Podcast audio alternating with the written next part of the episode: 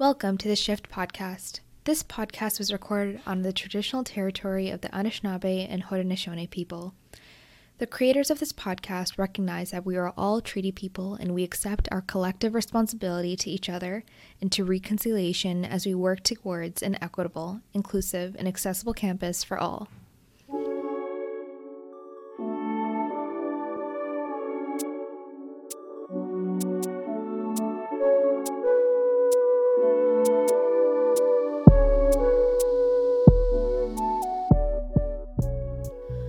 On the Shift podcast, facilitated by the Student Experience Office, you will hear from students of diverse backgrounds about their lived experiences at Queen's, how these experiences are shaped by identity, their visions for a safer and more inclusive campus climate, and what needs to happen for there to be a meaningful and lasting culture shift.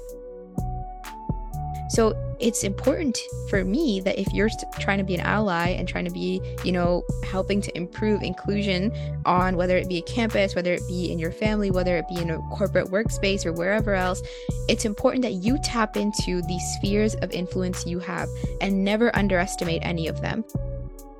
There were so many people sitting here with vast lived experiences and vast kind of like cultural depth to them that we could create really impactful, meaningful relationships and experiences.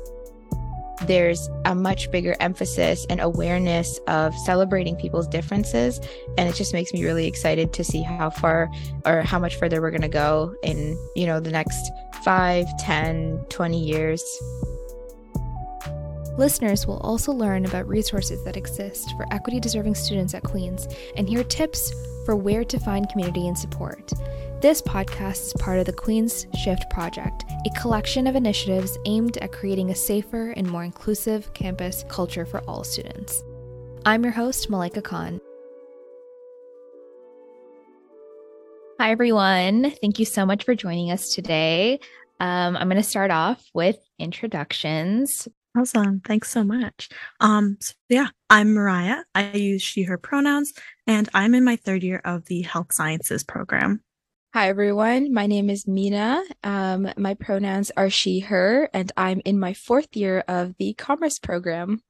You both seem to be uh, near the end of your Queen's journey. Why did you choose Queen's?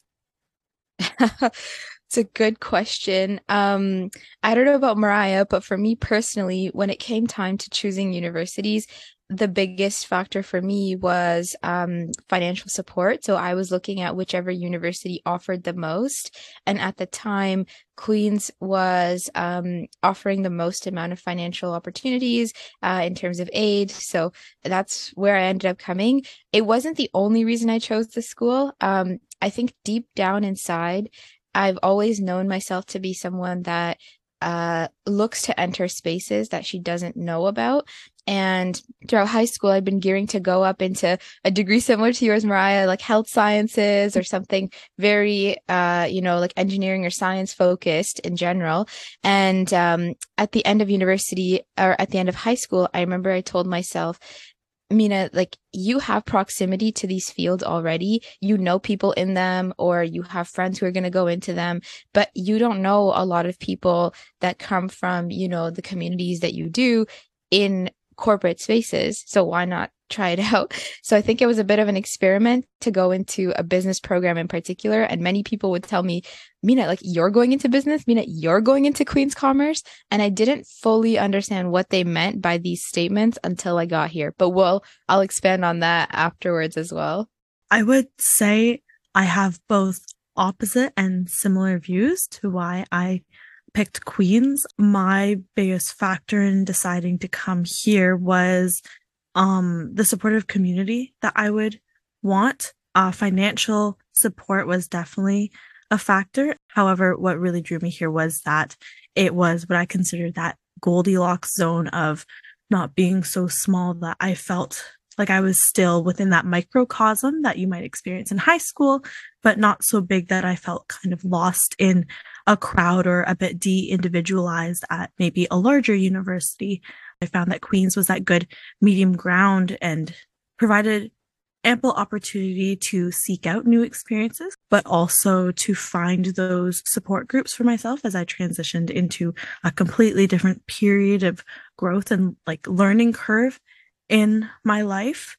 Um, I didn't actually first consider health sciences as well. I was on the flip side and I was considering going into accounting. My first dream was forensic accounting. I thought that was a brilliant life plan for myself. I was like, I will go into commerce, financial analytics.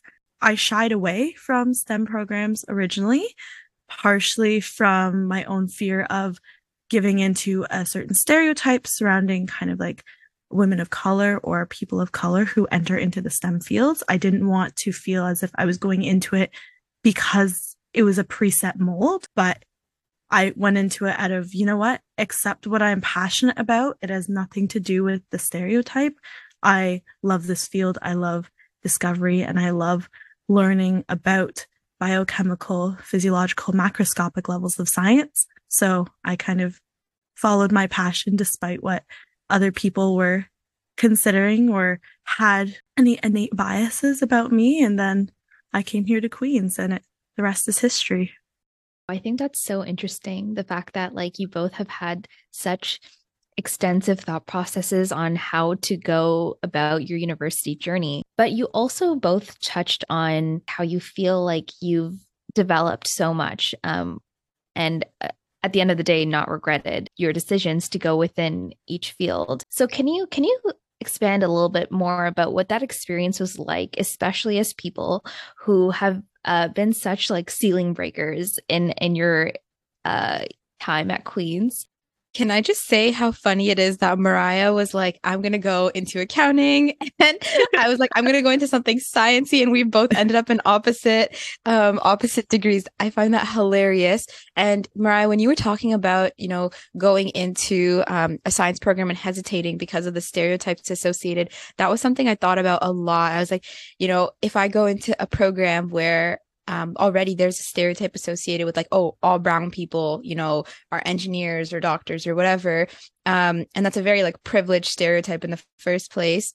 But uh, I thought like it's harder to stand out. It's harder to make a name for yourself in a way. It's harder to push boundaries for your community when there's already so many of you.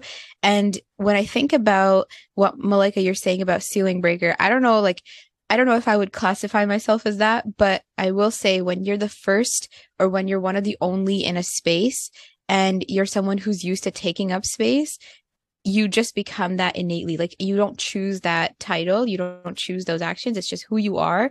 Um, so for instance, when I think about, you know, my Queen's um, experience and what that's been like, um, I remember like, you know, going to um, networking events in commerce at least. And every time I asked for, you know, halal food options and they were only vegetarian or vegan, that in itself, in and of itself was a way, quote unquote, of breaking a ceiling because a lot of folks either hadn't thought of it or hadn't thought about it enough to the point where they realized it was a big need um, for a few students in the community. Uh, so it's little things like that that I think really added up for me at Queens, my first two years, it was really hard to find a sense of belonging. And mind you, the second year was when the pandemic hit. So everything went online. And I had a few um, friends who were just amazing and incredible. And I don't think I would have been able to get through the year without them. But first year was probably the most culture shock of an experience because I'd come from a high school that was really uh, culturally diverse. And visibly, when you looked around, you saw how many different countries were represented and so many different backgrounds. And, you know, you grow up and there's things like cultural fashion shows happening and um, like art displays that come from different parts of the world. And I, I really enjoyed that. And to me, diversity was never something that I even had to think about. And I truly think coming to Queens in a way made me appreciate what I had a lot more in my high school community. Um, because when I got to Queens, I found that there wasn't that same sense of connection to cultural backgrounds, and there wasn't really as much conversation about just how homogenous the space looked at times. And um, that isn't to say, you know, there cannot be diversity just because a space doesn't visibly look diverse, but it was the lack of conversations around celebrating people's differences that I found for me was a challenging transition. So that's a little bit about what my experience is like. And overall, I think this school has grown so much. The people I've met along the way, the people have that, that have been coming into this school as well, there's a much bigger emphasis and awareness of celebrating people's differences. And it just makes me really excited to see how far or how much further we're going to go in, you know, the next five, 10, 20 years. So, Meena, you're speaking a little bit about how your identity innately held such a strong like role in how your experience at Queens went. And I'm I'm realizing that this is a very different experience for a lot of people. Uh, maybe something that people don't often have to think about. Uh, Mariah, what's your take on that? I had kind of an opposite experience, but ending up at a similar end point. Um, I came to Queens with a culture shock, but not because of the lack of diversity, but because of how diverse Queens seemed to me. I come from a small town just outside of Kingston, and there was only one high school in my town. And in that high school, I was one of only two Asian identifying students in my class. Um, the high school itself was about 950 students.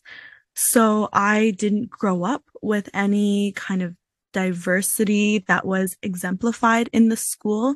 Um, there was no kind of like, there was no artwork celebrating different cultures. There were no cultural days. There was no international courses that really looked into different aspects of worldview, world law, world history.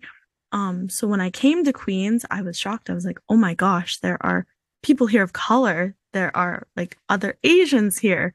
How am I going to be able to talk to all of these people? They I've never been able to kind of connect with a community that shares a similar history to me. So I guess me trying to find my own corner of advocacy here was not because of a lack of diversity that made me want to reintegrate it into Queens, but instead my complete urge to hit the ground running and claim as much of it as I could um, coming into a new opportunity to be able to connect with such diverse perspectives, I started pulling it in left, right, and center, trying to to gain a sense of community from feeling like there was a disconnect here, but seeing how much opportunity there was for connection. Because from my perspective, there were so many people sitting here with vast lived experiences and vast cultural depth to them that we could create really impactful, meaningful relationships and experiences and kind of like projects, advocacy work here at Queens that was just sitting here waiting to, to be ignited, to be sparked. So starting to pull all that in from different corners and meeting all these different people across kind of my own program and other programs and learning about the small pockets across Queens that have been doing really amazing advocacy and equity work was where I've ended up and how I've kind of come into this this role that I never envisioned myself in. I mm-hmm. came from the idea that university was just you you graduate high school, you go, you go to class, and then you get your diploma and you walk out again and go into the workforce and nothing beyond that, nothing beyond kind of like interacting outside of a classroom or interacting in a space that I had never once experienced before. Um, for me, this was an exponential learning curve across the past three years, trying to discover kind of who I am and also discover new ways of thinking in comparison to maybe ways that um, had been integrated into me from my past experiences. Mm.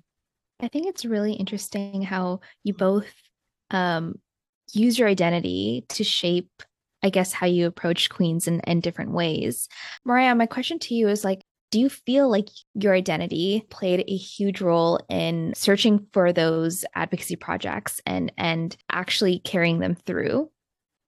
Um, I would definitely say it is the main progenitor in kind of carrying these projects through and and seeking them out actively as well. I do identify like I'm Chinese and Thai, but my parents are white. Um, as such, there's a bit of an intersectionality between kind of maybe growing up in a white household, but trying to reconnect with my own cultural background. And as such, being able to come to Queens and seeing all of these opportunities here to connect with people who share similar experiences, but also vastly different experiences. But we're coming to a similar conclusion of we all need to have a more collaborative shift towards working together as a singular entity rather than these small little pockets with brilliant ideas and phenomenal students and great initiative. Being able to pull those together is something that I've noticed makes an exponential change. It's something that makes it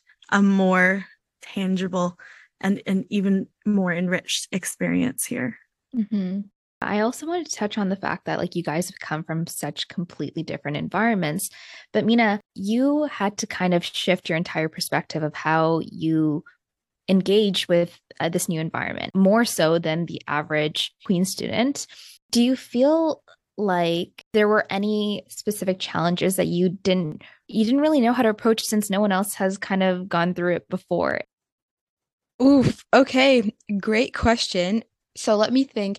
Um, there's a lot that I can highlight here, but the personal growth that happens when you're in an educational environment, I don't think people fully realize that in our age group generally as an undergrad student you're going through so many new experiences meeting so many new people you're you're constantly evolving and changing and um i mean even for instance if you like open up tiktok or instagram you always see those like self-care self-improvement trends there's always something going around and to me when i entered university I was going through all of the typical challenges of a university student. Like I was, you know, low key complaining about the dining hall food. I was thinking about the fact that, um, you know, like residence can be such a fun experience, but also from like a logistical perspective, sometimes it can be so inconvenient as well. I was going to classes and learning to adjust to this new style of learning and teaching. Um, I was getting to know my professors and trying to figure out how to navigate this new system and also trying to make friends and join clubs.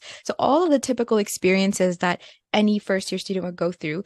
And what I didn't anticipate though was having to think extra hard about little things to make myself more palpable to the space. So I'll give you examples. In commerce, in first year during pre pandemic times, we would have lots of networking events where firms would come to the building and you got to interact with recruiters, you got to interact with current employees. And you, as you know, a student, your goal is to go to these network events, let, learn more about that firm, and then hopefully you know stay in touch with some of these folks that are representing that firm so you can maybe work for them afterwards and i remember when i went to a few networking events the first kind of three or four people that I talked to, they I tried to start up conversations and you know most people that know me know me as a very sociable person. I don't hesitate when it comes to starting conversations with strangers on the street even. So when I would start up some conversations, I found that the questions never really seemed to be tailored to what I wanted to talk about. So I would be asked a lot like, "Oh, what's your favorite place you've traveled to?" And at the time, I had only been to like my birth country, Pakistan, and Canada. And I remember thinking, and maybe like the States on a road trip once, but I remember thinking, like, oh, yeah, I've been to the States. And I would see it on their faces, especially if there was a larger group having a conversation with like one recruiter, where some other student would say, oh, I've been to Italy, or another student would say, oh, like I've been to Tanzania. Um, and you know immediately the recruiter or the representative from that firm would latch on like oh italy that's so cool. Yeah i went there once too. Or no my girlfriend's from italy. Like there'd always be something to latch onto and carry that conversation with that student. And you could instantly tell that like you know when someone's eyes spark up a little bit and you know most people if you talk to them and you're like how was your presentation? or how was your interview? Most people can tell the difference between you know a decent like whatever kind of interview and a great interview because in a great interview or in a great conversation you can tell that like that person really could see you like they connected with you they're going to remember you. If you were to message them afterwards through email or something they would say yeah i remember you you were you know italy girl or whatever. People would remember that right? But in my case, I found it was so hard to stand out. Another thing that was an interesting experience for, for me personally was how underestimated I was in this space constantly. So, for instance, I remember in uh, a particular group project, and I'm comfortable sharing this story because this individual and I have had so many conversations about it, and we we laugh about it now. But I remember when I was in first year, I was in a group project where I was constantly being spoken over by one of the members of the group, and um, you know, whenever we would see each other around in the halls, keep in mind, commerce is a program of like 400 people a year, and you get usually very close with your cohort. So I guess it's kind of similar, Mariah, to like health sci, where you're in a small program and most people know everybody else's business. So in in in commerce, you know, we're a small program. We've gone through so many different activities together. We see the same like 80 people in our classes again and again because the classes are so small as well. And I remember whenever I'd, I'd, see this person in the hallways, not only would they kind of just ignore me or they'd never initiate conversation, but they would also be talking over me in our group meetings. And often when I'd bring up an idea, they'd say, like, mm, I don't know about that one. So at first I was like, you know, maybe the ideas just aren't that good. Like, that's okay. I get that. And maybe they just don't want to say hi to me. And like, that's okay. Like, I didn't want to take it personally. But I would always see this person going out of their way to talk to others. And one time uh, I was in a hallway and I just saw them starting up a conversation with somebody. And I thought, like, you made eye contact with me. Why didn't you say hi? Like, we're in the same group, we're, we're in so many classes together. And it was only until I was in a group meeting and by chance, the group members pulled up LinkedIn profiles, believe it or not, and they were like, "Oh my god, Meena, you've won like a scholarship." And they were all so impressed that that one person in the group who'd consistently been pretending I was almost invisible and didn't see any worth to me just based on what they saw visibly in terms of my identities as, you know, a hijab wearing woman, as a brown Muslim woman, they suddenly had a total switch. So next time I saw them in the hallway, they were like, Hey, how's it going? And they even initiated asking to like do a coffee chat. And I thought how fascinating it is that even when I, you know, from the classroom to networking events to even club spaces, a lot of times people would assume that, oh, she's not going to be anything impressive or cool or someone that I want to talk to based on what they were used to seeing as this definition of impressive. A lot of people in commerce have this outdated idea that quote unquote like the hardos or the ones that are going to be the hardest working or get the furthest in life are those who are conventionally you know white or um, male and that's a stereotype that I would see throughout my first year a lot. And it impacted me because I would have to work extra hard to prove myself in these spaces. And believe me when I say you don't want to define yourself by your accomplishments. And I've never been someone that would go around saying to people, I'm this person, I got this. Like, I that was never a part of my life. But somehow, even though I didn't define myself by my accomplishments, the environment I was in was defining me by my accomplishments. Even talking to recruiters, if there was some subtle way that I could sneak in something impressive that I'd done, they'd automatically want to listen more. And it was so hard to find a balance between not letting that consume my identity and at the same time acknowledging that I have to take extra steps to prove myself even for instance, let's just throw one other example in just to spice things up. Contouring. I don't know if you're familiar with like the makeup, you know, style of contouring, but um I had never done it throughout high school or anything. But in first year, I remember going to like networking events and noticing that those who fit into more Western ideals of like beauty standards would automatically get a lot more attention from recruiters. And typically, the recruiters, majority of them at these events would also be, you know, folks who are white. I'm not saying that that's innately a bad thing. But when you have the same folks in a room looking to hire people naturally they're going to gravitate towards the people that look like them or the ones that you know have similar experiences to them. Because we we like attracts like it's just how it is. And even harvard business review has this study that they released where um, the only real proven method of improving diversity in organizations is by having more diverse hiring panels so when you have the same people in the same room, you know, trying to recruit eager, fresh faced students from a business school, I found that often that invisibility cloak would be over me again and again.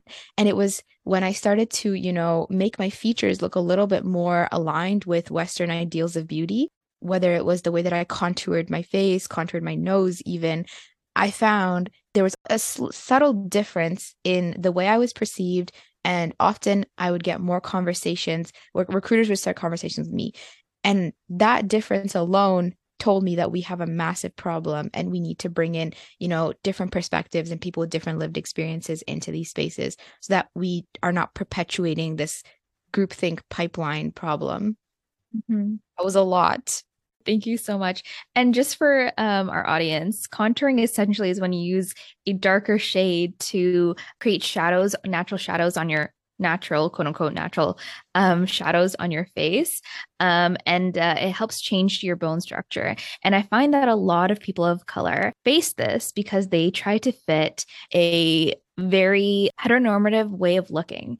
And I'm get, uh, I'm wondering, Mariah, is this a similar challenge that you face um, in health sci and how different career opportunities and and even if it's not necessarily makeup, but have you been perceived differently based on your identity simply because you showed up as a Chinese Thai person? Oh, incredibly. I would argue that in health science it's a little bit different in terms of maybe our demographic. Um, the health sciences program is also small.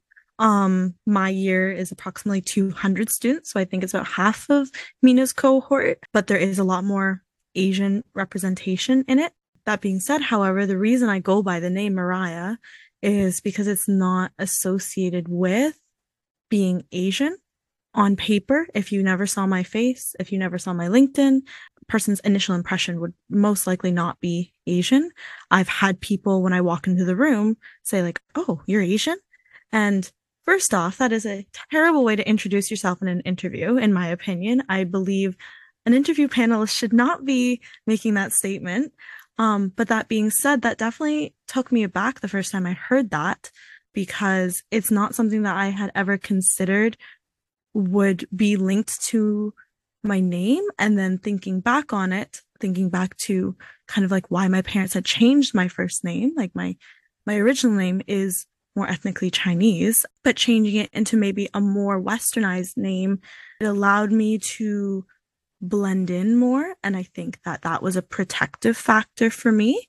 Then coming into health sciences, trying to, again, kind of like Meena said, stand out was a difficult component if you didn't share certain archetypes that were expected or were assumed in the respective field. So in health sciences, we don't have we don't have coffee chats, but everyone still likes to kind of know everyone else's business um, it's a small program. You're bound to know everyone, um, or at least have heard their names, seen their faces somewhere. And a lot of people like to look at you based on kind of like any accomplishments or anything that is quantifiable on a resume. And I've found that in terms of what kind of the health sciences students strive for in this case, um, it tends to gear towards medical school. So it tends to gear towards research positions, getting medical school interviews, um, getting in at a young age seems to be kind of like a mile marker for what is considered successful in this program. Um, a lot of people try and get in by third year, which is terrifying because a lot of people don't even can legally drink in the states by 3rd mm-hmm. year. So that is a terrifying consideration. Um, it's phenomenal for those people. They are incredibly talented individuals uh, but being judged based on your H index, which is a score used on Google Scholar to identify a publisher, how many times their publications have been um, cited in other works, and kind of like the the success of their publication, using scores like that, using an MCAT score, a Casper quartile, um, research positions, volunteer positions. Every single student appears to be a copy paste pool of one another as everyone uses that as their marker for success. It becomes this kind of continuous hamster wheel race of who can fulfill the most broad opportunities in the field that don't relate to academics.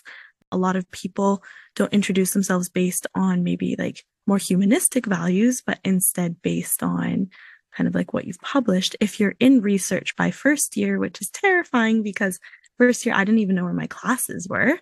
And then again, feeling as if there was a divide between legacies.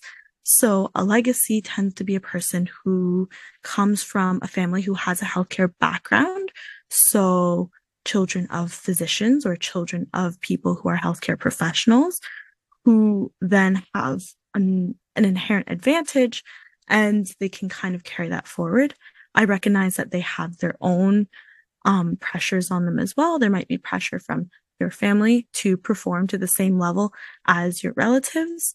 Um, but then there's also advantages such as gaining access into that field right out of high school or growing up with that environment around you that allows you to have some leg up on other individuals in terms of coming into this program and then again being measured based on quantifiable arbitrary factors. All of that plays into when you come in with a certain identity, how people are going to gauge your success right off bat. Um, I came from a small town with kind of like maybe a more westernized name and initial impressions were that I would not be able to match up to the standard because I did not come from maybe a family that was pushing me super hard from a more traditionalist Asian perspective of pushing into a professional program such as like law, engineering, medicine. Um, but then also having the flip side where I'm, I'm not white and I don't have the same appearance advantages. Um, my looks are not Western and kind of similar to Meena um, in terms of makeup. I used to try and make my eyes look bigger. Um, in high school, that was a huge component, was kind of drawing some people. I'm not sure if it's shown up on TikTok. Maybe it showed up on mine because again, TikTok's algorithm is so creepy and it can just figure out exactly what you're thinking, it feels like, but how to um, put white eyeliner on your eyes so that they look bigger to kind of move away from the traditional, more kind of almond shape uh, Asian eye in order to try and fit into those Western views of what an attractive candidate for speaking to or appearing professional might look like. Mm-hmm. I really value how you both brought up such distinct challenges that you've faced in two very reputable programs at Queen's. And I think I think another point is that Queen's has done a lot or is working towards a goal of being truly diverse and uh, truly accommodating to a lot of different people. And I'm wondering, did you feel supported as diverse individuals going through these very distinct challenges? And if so, by which mechanisms? I think it's um it's a yes and no. I'm going to take that answer and I'll elaborate. Um, so from an interpersonal level, I found there was the most amount of variance. So, for instance, um, some professors that I spoke to about an experience in like a classroom, let's say, um, they would totally get it, they'd sympathize. But I found often that the support wouldn't or couldn't go further from there. Like they would say it's so like it sucks that that happened. I'm so sorry. They'd you know have like a box of tissues ready if it was like an emotional moment or something. Um but there really wasn't uh a what's the next step um to escalate the issue or to hold another individual in the program accountable. So i found that that was lacking but from an emotional support perspective, I found like so many, for instance, peers and professors would follow up and be like, hey, how are you doing? Just checking in. Like, are things better now? There was a lot of that. Um, so in some ways i'm so grateful because you can tell that once people understand your problem they they will do their best to support you or at least to check in on you even if they don't know how to help but to me i was a little disappointed because i found that in some positions that are paid positions within the school where the job of the role is to look after you know the well-being and safety and all of that and a, a success of all students. Um, i found there was a lack of effort to try and understand students experiences particularly with students who come from underrepresented backgrounds. So commerce when I entered in the in my first year was that cohort was the visibly most diverse cohort you could see in the program. And so I was acknowledging that like okay, it's amazing they're trying to increase their diversity. You know, we have so many international students, but the level of um, inclusion was not really keeping pace with it at the time.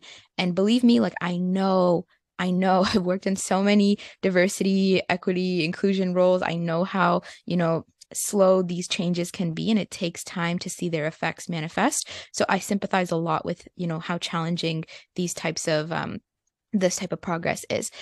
But i found that for instance even when i would escalate like a, a challenge to let's say like a counselor and i'd say i am feeling stressed not because of like the academics or not because of like residents or not because of xyz i'm feeling stressed because of this specific instance of a barrier in a classroom or for instance um, a certain interpersonal interaction.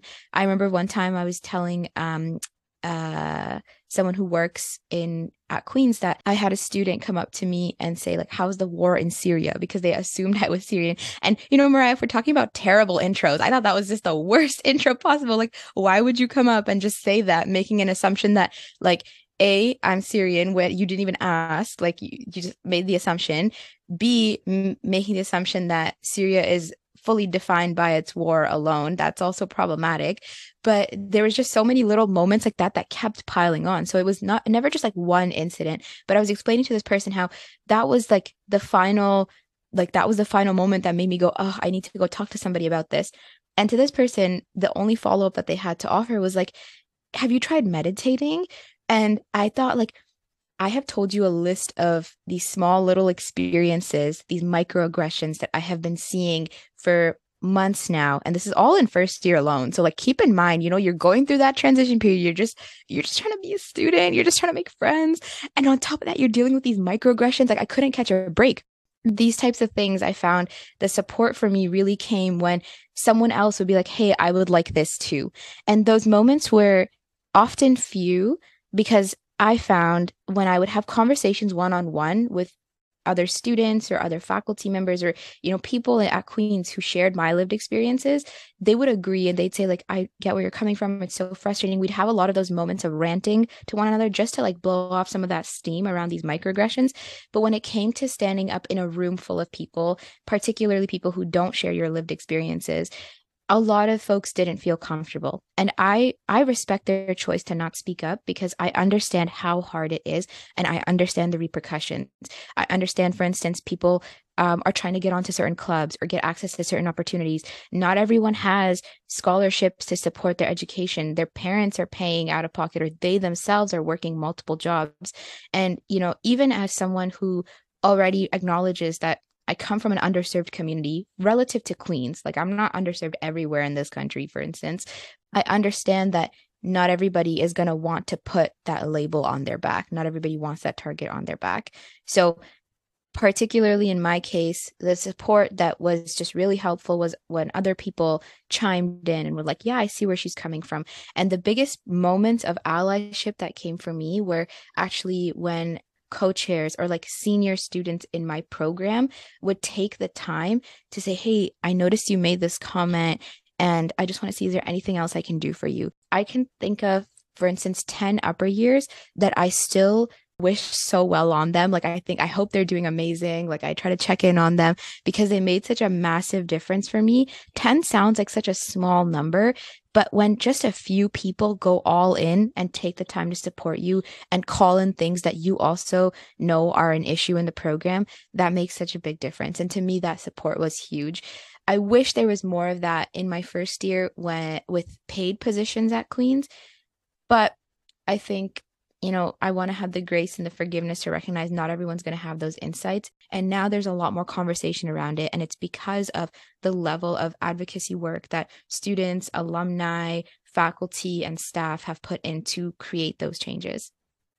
And Mariah, before we hear from you, so just for some context, I'm a second year in commerce as well, and I'm wondering, Meena, from from your experiences, have you seen a change in the supports that students are offered, but also your own inclusion within the commerce program? Yeah, for sure. And part of it is because once you're, um, you know, by the time you get to fourth year, you're the one that's helping to create the culture as opposed to trying to you know fit into the culture or understand the culture um, but I'll give you some ex- specific examples.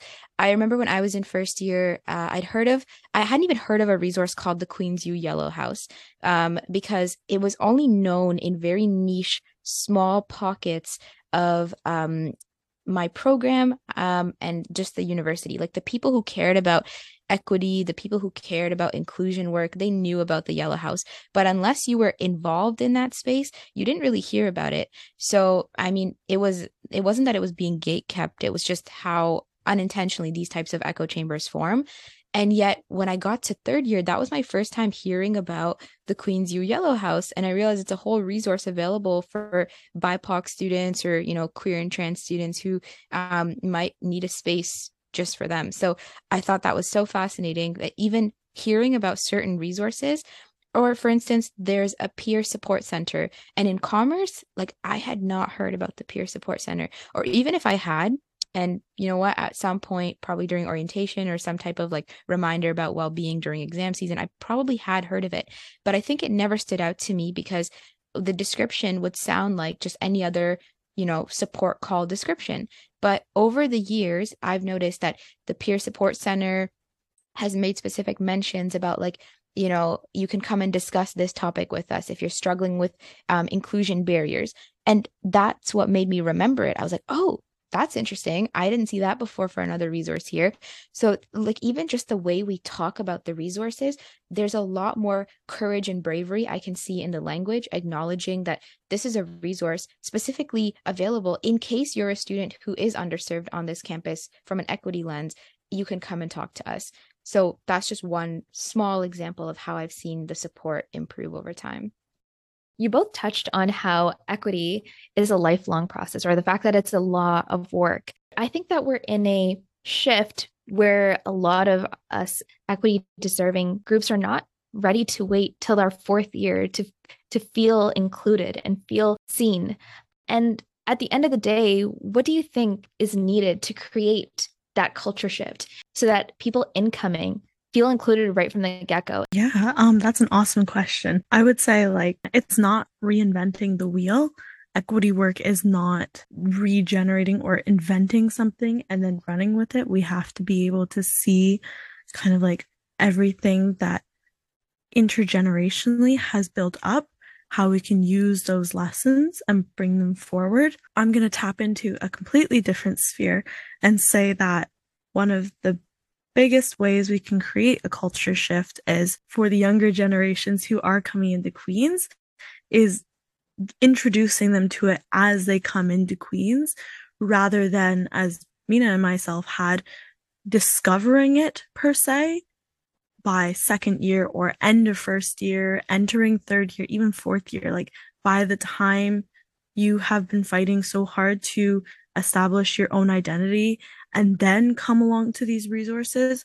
Rather, I believe it would be even more effective if you helped shape your own identity alongside these resources.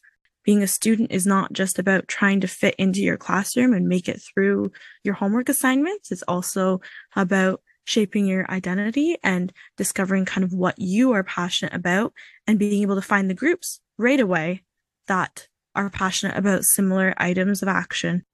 I love this question too because the problems that affect us continue to affect us until there's going to be some level of change. So, when it comes to driving some type of cultural change, there is only so much that I can do with my story and my experiences because the people that I am around most likely have already heard of these experiences or they're they have some level of awareness of them just by being in proximity to me. But you have people that I will never be able to reach for instance, your grandmother, I don't know under what circumstances I would interact with her unless you introduced us, but you you interact with your grandmother, you have a relationship with her. She has a reason to care about your opinions and your worldviews. So it's important for me that if you're trying to be an ally and trying to be, you know, helping to improve inclusion on whether it be a campus, whether it be in your family, whether it be in a corporate workspace or wherever else, it's important that you tap into the spheres of influence you have and never underestimate any of them. The coworker that only cares about your opinions is going to listen to you if you tell them like hey man we can't be doing that. It's it's so important that you tap into those personal spheres of influence. The second that you think you have to be the person out on the streets leading some type of grand protest is the second that i'm going to say you have to stop right there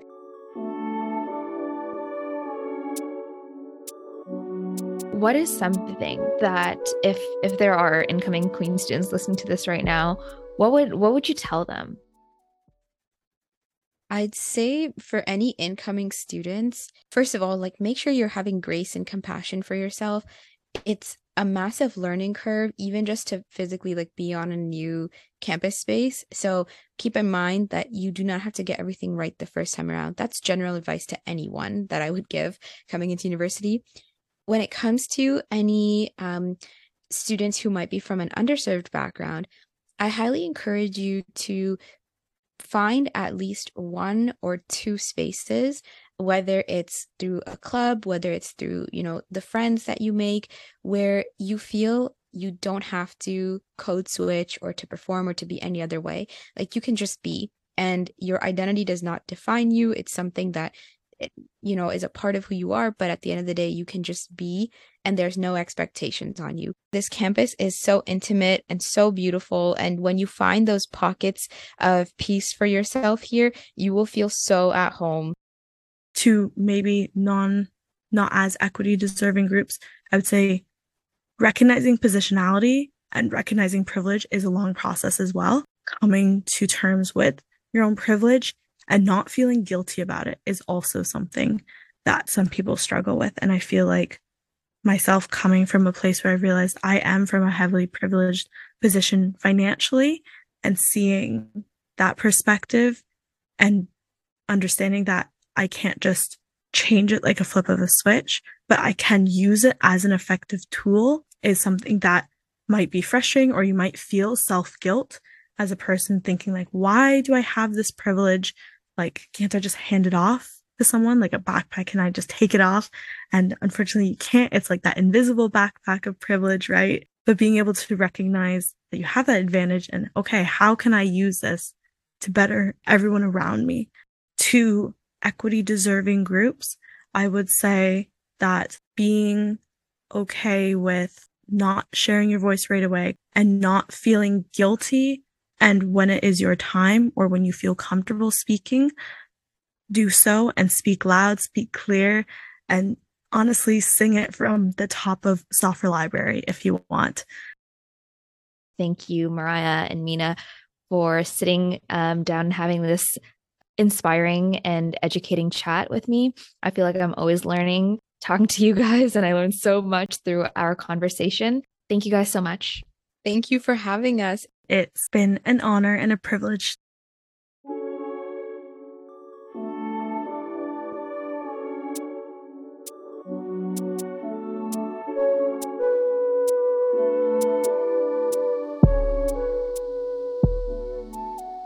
Thank you for listening to this episode of the Shift Podcast. For a list of all the resources mentioned in this episode, please visit the Shift Podcast website at queensu.ca slash campus wellness project slash shift dash podcast. If you'd like to get involved in the Shift podcast or have questions or comments in general, feel free to email us at queensshiftproject at queensu.ca.